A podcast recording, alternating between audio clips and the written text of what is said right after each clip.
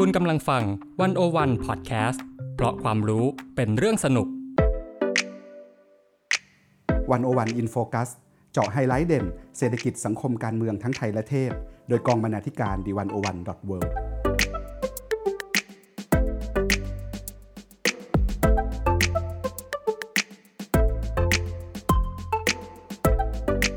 วัสดีค่ะ กลับมาพบกับรายการ One O One In Focus นะคะ โดยสัปดาห์นี้ท่านผู้ฟังอยู่กับพิมพ์ชนกพุกสุขค่ะกองบรรณาธิการ One O One ค่ะ แล้วก็อยู่กับผมนะครับ สมคิดพุทธศรีบรรณาธิการบริหาร The One O One dot World ครับครับ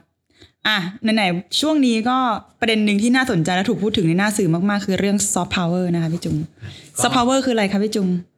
คือความก็รัก ก็เป็นคำตอบของคุณหมอสุรพงษ์สืบวงศ์ลีนะครับ ในรายการ กรรมกรข่าวคุยนอกจอ ก็คือก็ก็แซวกัน แต่ว่าประเด็นที่คุยกันเยอะคือว่าตอนเนี้ยมันค่อนข้างสับสนว่า เอ๊ะแล้วซอฟต์พาวเวอร์มันคืออะไรกันแน่ มันนิยามได้ชัดเจนขนาดนั้นไหมโดยพื้นฐาน ก็จริง ๆ มันมีหลักทฤษฎีแล้วก็มีนักวิชาการที่เขานิยามเรื่องพวกนี้ไว้อยู่ใช่ไหมครับ แต่ว่าเอ่อแน่นอนว่านิยามเหล่านี้ก็เลื่อนไหลได้นะครับ แล้วก็มาถึงเมืองไทยเองเนี่ย เราจะบอกว่าเราก็จะมีซอฟต์พาวเวอร์แบบ แบบไทยๆเองก็ยังได้นะครับ แต่ว่าเอ่อประเด็นก็คือว่าไม่ว่าจะนิยามแบบไหนเนี่ยตอนนี้คือมันมันยังไม่ค่อยชัดเจนเท่านั้นเอง แต่ว่าใน One O One เนาะก็มีบทความที่ว่าด้วยซอฟต์พาวเวอร์เยอะอยู่พอสมควรนะคะ โดยที่อ่าเราจะนำมาเล่าให้ผู้อ่านฟังกันนี้ก็นำโดยบทความซอฟต์พาวเวอร์ไทยฝันลมลมแล้งๆของคนใช้แต่อำนาจ โดยอาจารย์นิติ ภวัครพันธุ์นะคะอ่าซึ่งเผยแพร่เมื่อวันที่ 4 ธันวาคมเมื่อปีที่แล้ว เมื่อปีที่ผ่านมาครับก่อนพูดถึงบทความของอาจารย์นิติขอโฆษณานิดหนึ่งอะไรจ๊ะนคบคือจริงๆอย่างที่เอ่อคิมได้บอกไปนะครับ ว่าใน One O One เนี่ยมีงานว่าด้วยเรื่องซอฟต์พาวเวอร์อยู่หลายชิ้นนะครับเอ่อเช่นงานเรื่องโดเรมอน Exhibition จากการ์ตูนถึงการสร้างชาติของคนญี่ปุ่น ก็เขียนแต่ประเด็นซอฟต์พาวเวอร์ไว้ เป็นบทความของคุณเอกศาสตร์ สรรพช่างนะครับ หรือเอ่อ งานเรื่องซอฟต์พาวเวอร์ผ่านความร่วมมือในกิจการอุดมศึกษาวิทยาศาสตร์วิจัยและนวัตกรรมของอาจารย์ปิติศรีแสงนาม ก็ว่าเรื่องการสร้างความร่วมมือในในอาเซียนผ่านการทำวิจัยเพื่อสร้างซอฟต์พาวเวอร์นะครับ แต่ว่าที่เราอยากชวนคุยถึงบทความของอาจารย์นิติเนี่ยเพราะคิดว่าให้ภาพแล้วก็ให้ความรู้พื้นฐานเกี่ยวกับซอฟต์พาวเวอร์ได้ค่อนข้างดีครับอย่างแรกเลยก็คือว่า ถ้าเราดูวันที่บทความตีพิมพ์เผยแพร่ใช่ไหมครับ ก็วันที่4ธันวาคมคือช่วงนี้ของปีที่แล้วใช่2022 นะครับช่วงนี้ของปีที่แล้วหมายความว่ายังเป็นรัฐบาลของอาคุณประยุทธ์อยู่นั่นหมายความว่ารัฐบาลเนี่ยจริง ๆ แล้วเนี่ยเริ่มทำซอฟต์พาวเวอร์เนี่ยตั้งแต่ยุคคุณประยุทธ์แล้ว เรื่องนี้หลายคนก็คงจะรู้แหละแต่ว่าอ่าอาจารย์นิติเนี่ยก็ลองไปหาดูนะครับว่าซอฟต์พาวเวอร์ไทยเนี่ยมีที่มาที่ไปยังไง ก็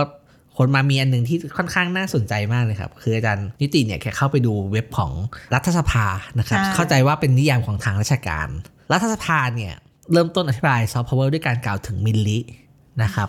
แรปเปอร์แรปเปอร์ชาวไทยนี่แหละค่ะที่ได้เมื่อสักปีก่อนเนี่ยเนาะอ่าได้ขึ้นไปเล่นที่คอนเสิร์ตโคเชล่าที่สหรัฐค่ะครับ แล้วก็กินข้าวเหนียวมะม่วงอ่าคนก็ฮือฮากันมากเพแล้วราะที่ว่าเด็ดอีกอย่างหนึ่งคือพูดบนเวทีว่าไม่ได้ขี่ช้างไปเว้ยแบบ แซวๆกันอะไรเงี้ย ตอนนั้นเนี่ยก็มีข่าวนะครับว่าพอพอมิลลิถือข้าวเหนียวมะม่วงขึ้นไปกินบนเอ่อเวทีคอนเสิร์ตก็ทำให้ข้าวเหนียวมะม่วงขายดีมากใช่ในอเมริกาใช่ไหมครับ ก็เลยกลายว่าเออเวลาอธิบายซอฟต์พาวเวอร์เนี่ยเริ่มต้นจากมิลลินะครับ แล้วก็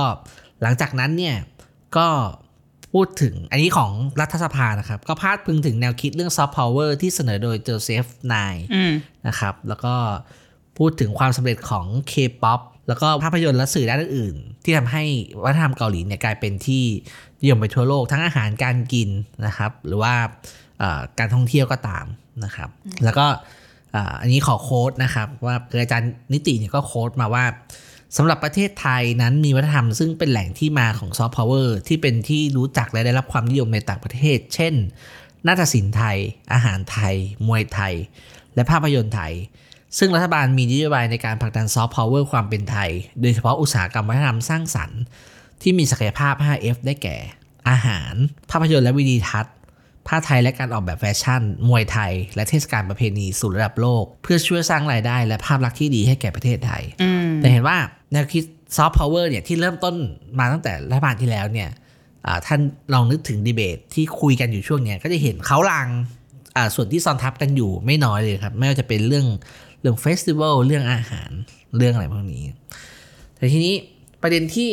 เถียงกันเยอะใช่ไหมครับ คือเวลาคุยกันเรื่องซอฟต์พาวเวอร์เนี่ยแล้วสุดแล้วซอฟต์พาวเวอร์คืออะไรกันแน่ เป็นไปได้ไหมว่าแบบว่าทางการไทยเนี่ยใช้ซอฟต์พาวเวอร์ในความหมายที่ใช้ผิดหรือว่าใช้เฉพาะเจาะจงในแบบของตัวเองนะครับ คืออ่าอาจารย์นิติเนี่ยก็บอกว่าสรุปได้ว่ามุมมองของรัฐบาลไทย ซอฟต์พาวเวอร์เป็นพลังที่ใช้ดึงดูดใจคนต่างชาติ ด้วยการใช้วัฒนธรรมไทยเป็นเครื่องมือในการส่งเสริมการค้าและการท่องเที่ยว ด้วยเหตุนี้ซอฟต์พาวเวอร์จึงมีนัยของการประยุกต์วัฒนธรรมไทย ให้กลายเป็นสินค้าที่มีมูลค่าสูง เพื่อฟื้นฟูเศรษฐกิจของประเทศ ก็จะเห็นนะครับว่าแนวคิดของซอฟต์พาวเวอร์เนี่ยที่เอ่ออาจารย์นิติได้ quote มาจากรัฐสภาเนี่ยฟังไปฟังมาก็มีความคลับคล้ายคลับคากับนโยบายเศรษฐกิจซอฟต์พาวเวอร์ของ พรรคเพื่อไทยอยู่เหมือนกันนะครับ แต่ประเด็นที่อาจารย์นิติต้องการชี้จริงๆก็คือว่าจริงๆแล้วเนี่ยความคิดเรื่องซอฟต์พาวเวอร์จริง ๆ อาจจะซับซ้อนกว่านั้นนะครับ เพราะว่าเอ่อแล้วก็มีพัฒนาการไปไกลกว่าที่หน่วยงานราชการไทยเนี่ยพยายามนำเสนอและประชาสัมพันธ์สู่สาธารณะนะครับ แล้วก็อาจารย์ก็กลับไปที่ต้นทางครับก็คือโจเซฟไนย์นะครับซึ่งเป็นอาศาสตราจารย์ด้านรัฐศาสตร์ที่มหาวิทยาลัยฮาร์วาร์ดนะครับก็เป็นผู้เชี่ยวชาญด้านความสัมพันธ์ระหว่างประเทศ คือ ไนย์เนี่ยเป็นที่ปรึกษาของประธานาธิบดีบิล คลินตันด้วยทำเรื่องต่างประเทศนะครับฉะนั้นเอ่อสิ่งแรกที่ชัดก็คือว่าเวลาพูดถึงซอฟต์พาวเวอร์เนี่ยมันจะมีมิติของการต่างประเทศเยอะ ซึ่งเวลาเราเห็นดีเบตเนี่ยเราจะเห็นคนบอกอยู่เสมอครับว่าถ้าเป็นซอฟต์พาวเวอร์ก็ต้องเป็นเรื่องการต่างประเทศด้วย ทีนี้เพื่อให้ชัดเนี่ยคือไนย์ก็พยายามพูดว่ามันมี hard power ใช่ไหมครับ hard power ก็คือตรงไปตรงมาเออกองทัพกำลังทหารรวมถึงการคว่ำบาตรทางเศรษฐกิจอ่านะครับก็คือใช้ อ่าอำนาจที่เป็นรูปธรรมหน่อย คืออำนาจมันไม่ไม่มันไม่เป็นรูปธรรมอยู่แล้วแต่ว่าอันนี้เป็นแบบเออมันมันเห็นภาพชัดใช่ในการแบบบังคับให้อ่าประเทศอื่นเนี่ยทำตามตัวเองนะครับ แล้วก็ไนย์พูดถึงซอฟต์พาวเวอร์ด้วยซอฟต์พาวเวอร์คือพูดง่ายๆคือให้เขาทำตามโดยโดยสมัครใจอะ่ะ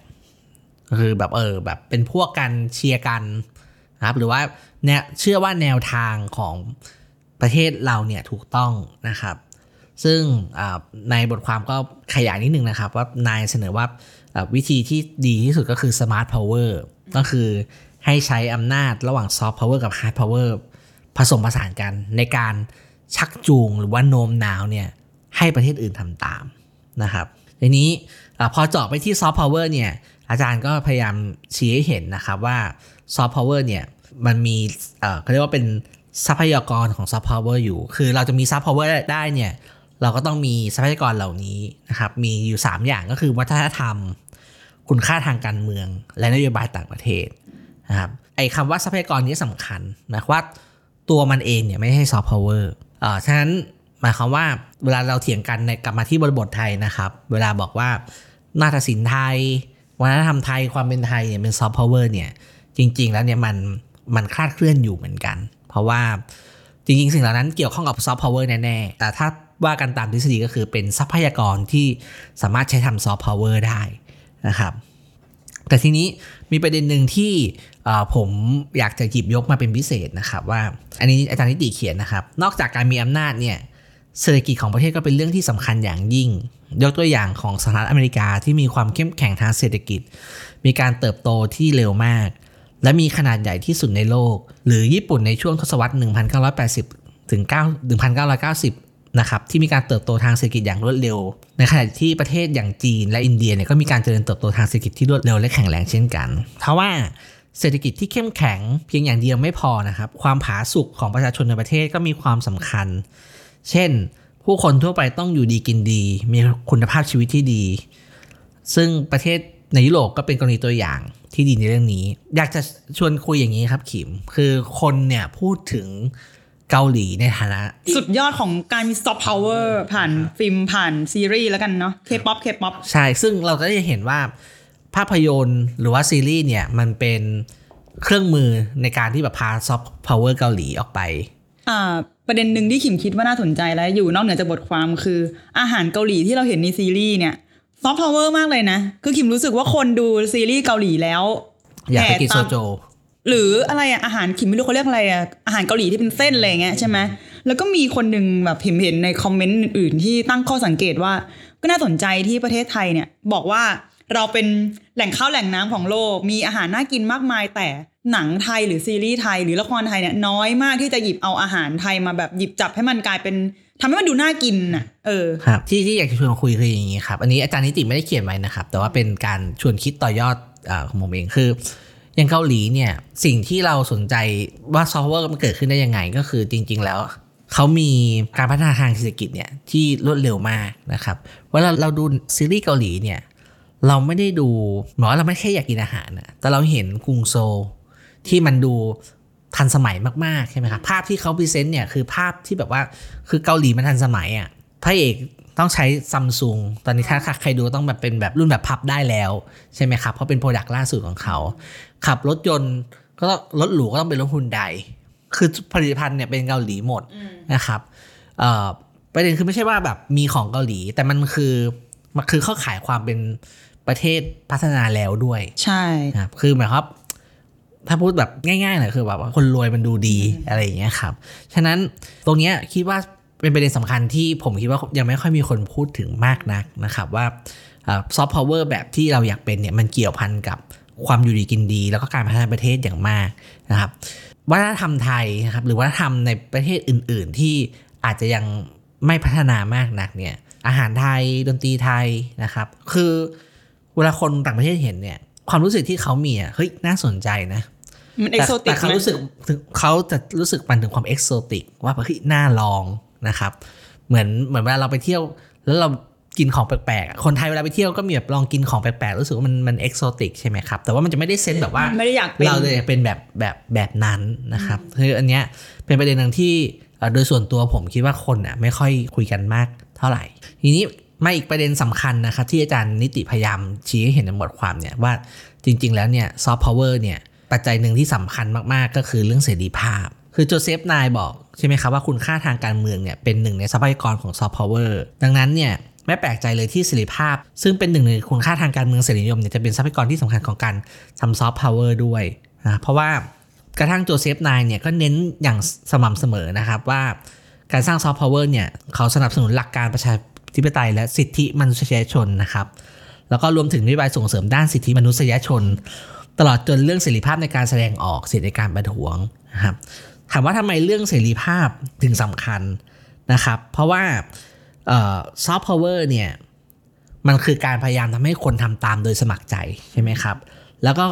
คุณค่าทางการเมืองแบบเสรีนิยมเนี่ยคือเน้นเรื่องอะไรเรื่องเสรีภาพ เรื่องความสมัครใจ และเรื่องความเป็นปัจเจกบุคคลอืมนะครับ คือเราอยากจะทำตามใครเนี่ย มันต้องมีเสรีภาพก่อนที่เราจะทำตามใช่ไหมครับ ไม่งั้นมันก็พูดยากมันจะเป็นซอฟต์พาวเวอร์ทั้งนั้น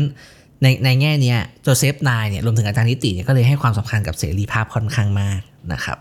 ทีนี้ในบทความเนี่ยอาจารย์ก็ยังพูดถึงประเด็นหลายเรื่องนะครับที่ยังไม่ค่อยเป็นที่ดีเบตมากนัก เช่นเรื่องตัวชี้วัดและมาตรฐานนะครับ ในส่วนนี้ก็อาจารย์ก็จะพูดถึงเรื่องเอ่อเราสามารถวัดซอฟต์พาวเวอร์ได้ไหมนะครับตัวชี้วัดต่างๆ ที่สถาบันหรือว่าหน่วยงานต่างๆ จัดทำเนี่ย ใช้ได้แค่ไหนนะครับแต่ละอันเนี่ยมีจุดอ่อนจุดแข็งอะไร ซึ่งพวกนี้ก็เป็นเรื่องที่กำลังดีเบตกันอยู่ในระดับโลกนะครับแต่ว่าทั้งหมดทั้งปวงอาจารย์พยายามชี้เห็นว่า จริงๆแล้วเนี่ยรัฐไทยเนี่ยไม่ค่อยเข้าใจซอฟต์พาวเวอร์เท่าไหร่ คิดว่าแบบว่าเออจะจะขายของอย่างเดียวนะครับ โดยที่ไม่ดูว่าเออองค์ประกอบของซอฟต์พาวเวอร์มีอะไรบ้างเนี่ย มันก็เลยกลายเป็นการทำงานที่ผิดฝาผิดตัว อาจารย์ใช้คำว่าเป็นการฝันลมๆแล้งๆ แล้วใช้อำนาจนะครับอืมอันนี้ขอ quote อาจารย์นะครับอาจารย์บอกว่าในขณะที่รัฐบาลไทยเนี่ยพยายามประโคมข่าวเกี่ยวกับซอฟต์พาวเวอร์และอ้างความสำเร็จในเรื่องนี้ แต่ในความเป็นจริงซอฟต์พาวเวอร์เป็นเรื่องที่ละเอียดอ่อน มากมายด้วยรายละเอียด และยังหาข้อยุติไม่ได้ในเรื่องตัวชี้วัดและมาตรฐานในการจัดอันดับซอฟต์พาวเวอร์ระหว่างประเทศ ยิ่งกว่านั้น นอกจากการพิจารณาในเรื่องทรัพยากรของซอฟต์พาวเวอร์ที่มีด้วยกัน 3 ประการคือ วัฒนธรรม คุณค่าทางการเมืองและนโยบายต่างประเทศ ยังมีตัวชี้วัดอื่น ๆ ด้วย เช่น ความผาสุกของประชาชน การศึกษา การพัฒนาความรู้ทางวิทยาศาสตร์และเทคโนโลยี และการส่งเสริมด้านกีฬาอืมแต่ที่สำคัญที่สุดก็คือซอฟต์พาวเวอร์เป็นอำนาจที่เน้นย้ำในเรื่องเสรีภาพ สิทธิมนุษยชน สิทธิในการแสดงออกอย่างเสรี อิสรภาพของประเจกบุคคล เหล่านี้คือประเด็นหลักที่โจเซฟนายผู้เสนอแนวคิดนี้ให้ความสำคัญตลอดมาและไม่เคยเปลี่ยนแปลงเพราะว่า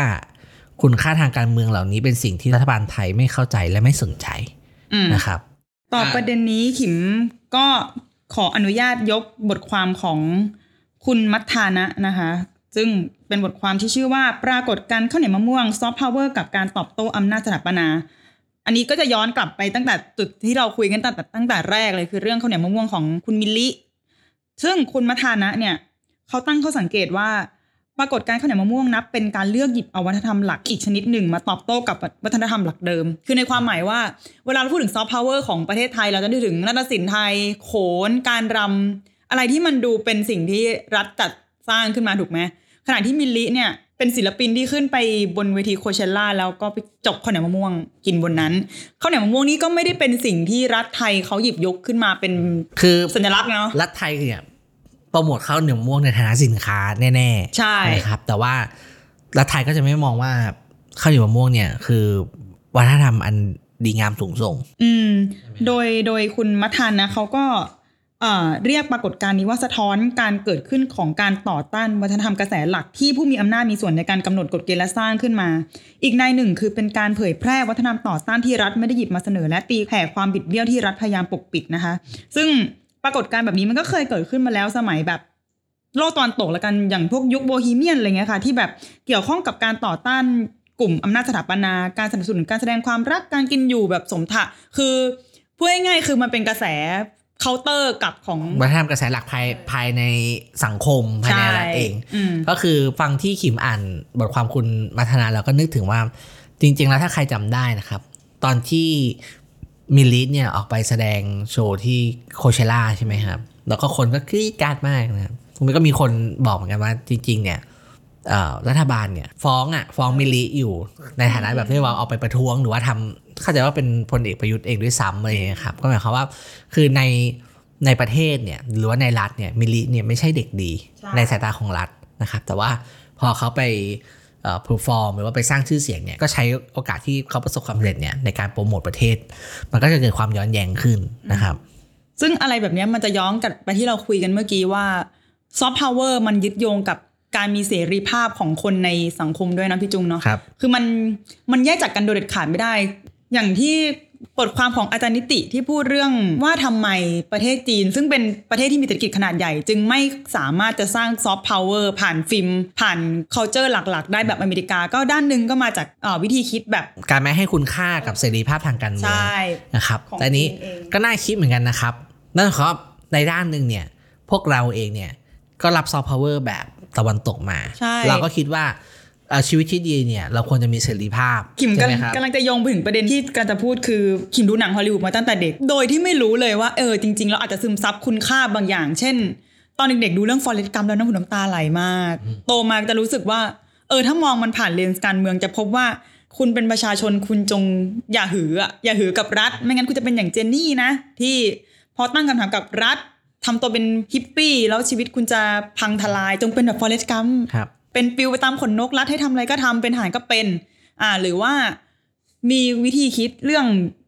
อเมริกาคือชาติที่จะไปปลดแอกประเทศอื่น ๆ ผ่านฟิล์มนี่ขิมก็โตมากับอะไรอย่างนี้เหมือนกันนะ คือซอฟต์พาวเวอร์เนี่ยมันซับซ้อนการที่เราหลายคนแล้วกันนะครับ อาจจะไม่ได้แบบว่าอยากไปอยู่แบบประเทศที่มีการปิดกั้นเสรีภาพเนี่ยก็อาจจะเป็นเพราะไปไปรับซอฟต์พาวเวอร์แบบอเมริกามาก็ได้คิดว่าคุณค่าแบบตะวันตก หรือคุณค่าแบบที่แบบเชิดชูเสรีภาพเนี่ยมันมันดีกว่า แต่นี่ก็คือ ทำให้เห็นว่านั่นก็คือซอฟต์พาวเวอร์นะครับและในทางตรงข้ามคนที่อยู่ในประเทศที่เคยชินอะกับการที่รัฐแบบมาจัดการนู้นเนี่ยก็จะคิดว่าแบบว่าการอยู่แบบตะวันตกอาจจะทำให้แบบสังคมวุ่นวายเกินไปอะไรเงี้ยครับ แต่ยังไรเสียไม่ว่าจะเป็นแบบไหนแต่ถ้าอยากจะทำซอฟต์พาวเวอร์เพื่อขายของเนี่ยการมีเสรีภาพเนี่ยมันเอื้อให้ เกิดซอฟต์พาวเวอร์ได้มากกว่า ใช่คืออะขอปิดท้ายด้วยบทความที่ขิมเขียนเองแล้วกันคือเรื่องอำนาจ วัฒนธรรมและจินตนาการในประเทศที่มีรัฐประหาร 13 ครั้งสำรวจนโยบายซอฟต์พาวเวอร์ของแต่ละพรรคในสนามเลือกตั้ง 2566 อันนี้ก็เขียนขึ้นก่อนเลือกตั้งอ่าเขียนไม่ปีนี้แหละแต่ว่าเฉียดฉิวมาก ต้นต้นเดือนพฤษภาเออสิ่งหนึ่งที่ขิม list ไว้ว่า ว่าเป็น head ของบทความคือประเด็นเรื่องเสรีภาพนี่แหละ คือที่ผ่านมาเรามีรัฐประหารเยอะมากพี่จุง ดังนั้นเท่ากับว่าไม่ว่ารัฐจะเสนอนโยบายหรือทำอะไรมันจะถูกขัดขาด้วยการเป็นรัฐบาลโดยไม่ชอบธรรมอยู่เรื่อยๆ อีกประการหนึ่งคือที่ผ่านมาในหลาย ๆ รัฐบาลเนี่ยคนทำงานศิลปะ ซึ่งก็เป็นแขนงหนึ่งซอฟต์ของซอฟต์พาวเวอร์เนี่ยเนาะก็มักจะเจอตอที่ว่าด้วยการเซ็นเซอร์ คือตั้งแต่ต้นปี อีเวนต์ปีนี้เนี่ยค่ะเราก็เจอปัญหาเรื่องการเซ็นเซอร์ในฟิล์มเมื่อมี scene เรื่อง พระไปกอดแม่อะไรเงี้ยก็โดนไปแล้วหนึ่งดอก หรือถ้าย้อนกลับไปเลยเนี่ยเมื่อปี 2016 ก็มีกรณีที่เก่งธชยนะคะประทุมวรรณศิลปินชาวไทยเนี่ยไปแสดงชุดโขนทศกัณฐ์เพื่อโปรโมทการท่องเที่ยวไทยในงานประกวดดนตรีที่สหรัฐ แต่ถูกอดีตผู้อำนวยการศูนย์เฝ้าระวังทางวัฒนธรรม ร้องเรียนว่าไม่เหมาะสม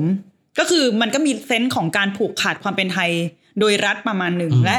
คำถามคือแล้วเราจะเติบโตไปในในแง่ไหนได้ในเมื่อทำอันนู้นก็โดนบล็อก อันนี้ก็โดนปิดอย่างเงี้ยค่ะ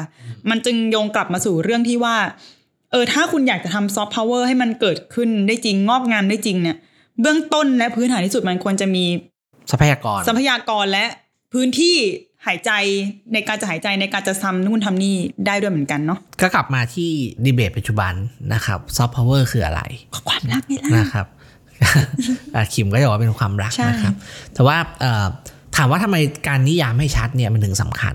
นะครับ คือถ้าถ้าจะบอกว่า ซอฟต์พาวเวอร์คือความรักนะแต่ว่าใครจะเข้าใจเนี่ยมันมีปัญหา คือมันไม่มีปัญหาในทางทฤษฎี คือในทางทฤษฎีเนี่ยมันนิยามแข่งกันได้นะครับ แต่ว่าในทางปฏิบัติเนี่ยโดยเฉพาะในการขับเคลื่อนนโยบายเนี่ยอย่างน้อยไม่ต้องชัดสมมติว่าหน่วยงาน A กับหน่วยงาน B เนี่ยเข้าใจซอฟต์พาวเวอร์ไม่เหมือนกันเนี่ยมันก็ยากที่ซอฟต์พาวเวอร์มันจะเกิด ทีนี้ผมจำได้ว่าเออทำไมความสับสนในการสื่อสารนโยบายของของรัฐบาลเนี่ยมันเกิดขึ้นเมื่อไหร่เออตอนที่จัดรายการคอการเมืองกับ พี่ถึกอืมกับพี่เอี่ยวนะครับ ก็พี่เอี่ยวเอ่อประทีปคงสิบเนี่ยก็บอกว่าจริง ๆ ถ้าย้อนไปดูเอกสารจริงๆอะครับ จริง ๆ แล้วนโยบายซอฟต์พาวเวอร์ของเออพรรคเพื่อไทยเนี่ยเดิมไม่ได้ชื่อซอฟต์พาวเวอร์นะครับซอฟต์พาวเวอร์เป็นคำที่มาทีหลังนะครับนโยบายแรกเนี่ยเอ่อชื่อแรกที่ใช้เนี่ยคือใช้คำว่า1ครอบครัว1ศักยภาพ นะครับ แล้วตอนหลังค่อยมาเปลี่ยนเป็น1ครอบครัว1ซอฟต์พาวเวอร์ซึ่งประเด็นนี้เนี่ยสำคัญมากเลยนะครับ เพราะว่าถ้าเราไปดูแผนที่พรรคเพื่อไทยเสนอตอนแรกเนี่ยหนึ่งครอบครัวหนึ่งศักยภาพ สร้างงาน 20 ล้านตำแหน่ง เราจะดูว่าทุกอย่างเนี่ยเป็นการคิดนโยบายที่เป็นระบบมากนะครับ เพราะว่าครัวเรือนไทยเนี่ยตอนนี้มีทั้งหมดประมาณ 20-21 ล้านครัวเรือนใช่ไหมครับฉะนั้นการทำ หนึ่งครอบครัวหนึ่งศักยภาพเนี่ยหมายความว่ารัฐบาลคาดหวังให้หนึ่งครัวเรือนเนี่ยมีคนที่มีสกิลที่ดีพอที่จะเข้าไปทำงานในตลาดแรงงานถ้าพูดตรงๆนะครับ คือเออในครอบครัวหนึ่งในครอบครัวแบบประเทศที่เป็นประเทศรายได้ปานกลางแบบไทยครับถ้ามีคนสมาชิกในครอบครัวเนี่ยเข้าไปทำงานในตลาดแรงงาน แล้วได้งานที่ดีพอสมควรนะครับ ครอบครัวนั้นเนี่ยก็น่าจะทำอะไรได้เยอะนะครับ แล้วก็หมายว่าจะน่าจะยกระดับความเป็นอยู่ได้ด้วยนะครับ ท่านนโยบายที่คิดมามันเป็นมันเป็นระบบมากนะครับหนึ่งครอบครัวหนึ่งศักยภาพสร้างงาน 20 ล้านตำแหน่ง แล้วถ้าไปดูแผนการทำงาน 100 วันเอ่อแล้วก็แผน 1 ปี แล้วก็แผน 4 ปีเนี่ยจะเห็นว่าทุกอย่างเนี่ยเป็นระบบมากแล้วยิ่งในฐานะคนที่สนใจศึกษานโยบายเนี่ยจริงๆเป็นนโยบายที่คิดคิดครบแล้วก็คิดจบมากนะครับแต่พอเปลี่ยนเป็นซอฟต์พาวเวอร์เนี่ย มันเอะเลยนะมันเลยมันเลยงง มันเลยงง มาสร้างความสับสนนะครับ ว่าต้องมาเถียงกันว่าซับพาวเวอร์คืออะไรนะครับ คือใครจะเจ๊ไฝครับคือแล้วก็พอมันมันกลายเป็นนู่นเป็นนี่เป็นอะไรก็ได้เนี่ยมันก็เลยเกิดความสับสนนะครับคือผมเป็นคนหนึ่งที่เชียร์ให้กลับไปสื่อสารนโยบายที่เพราะส่วนตัวเห็นว่าจริงๆนโยบายคิดครบแล้วก็เป็นระบบมากะแม่นรับคือแล้วก็ตอนเห็นขิมก็รู้สึกว่าเออเป็นนโยบายที่คิดมาแม่นนะครับแล้วจริง ๆ พี่เอี่ยวเนี่ยก็ชี้เห็นว่าจริงๆซอฟต์พาวเวอร์มาคู่กับ ดิจิตอลวอลเล็ตนะครับหมายว่าถ้าบ้านหนึ่งเนี่ยมีหนึ่งซอฟต์พาวเวอร์แล้วก็ได้เงินดิจิตอลวอลเล็ตไป สมมติว่าคนเรือนหนึ่งอาจจะได้สักสามหมื่นสี่หมื่นห้าหมื่นเนี่ย ก็สามารถลงทุนเพื่อเพื่อสร้างงานสร้างเอ่อเอา skill ที่ ได้รับการฝึกเนี่ยไปต่อยอดได้อีกนะครับแต่ว่าพอมันมาอยู่ในสนามการเมืองเนี่ยมันก็ทำให้ต้องแข่งหาเสียงอะไรพวกนี้มันก็มีความไม่ชัดใช่ไหมครับ แล้วก็นำมาสู่ความสับสนที่เป็นอยู่ทุกวันนี้อืมฮึสัปดาห์นี้ก็ประมาณนี้มันพี่จุง In Focus ของเรา ครับผมแล้วก็ถ้าใครเอ่อสนใจบทความนะครับที่ปรากฏอยู่ในวันโอวัน In Focus สัปดาห์นี้นะครับ ไม่ว่าจะเป็นงานของอาจารย์นิติงานของคุณ มัทนะรอดยิ้มนะครับ งานของอาจารย์ปิติศรีแสงนามของคุณเอกศาสตร์สรรพช่างนะครับ ก็เดี๋ยวมีแปะไว้ให้ใต้ลิงก์นี้ก็ลองอ่านดูกันครับ ครับ โอเค สัปดาห์นี้ประมาณนี้ค่ะ พบกันใหม่สัปดาห์หน้านะคะ สวัสดีค่ะครับ สวัสดีครับ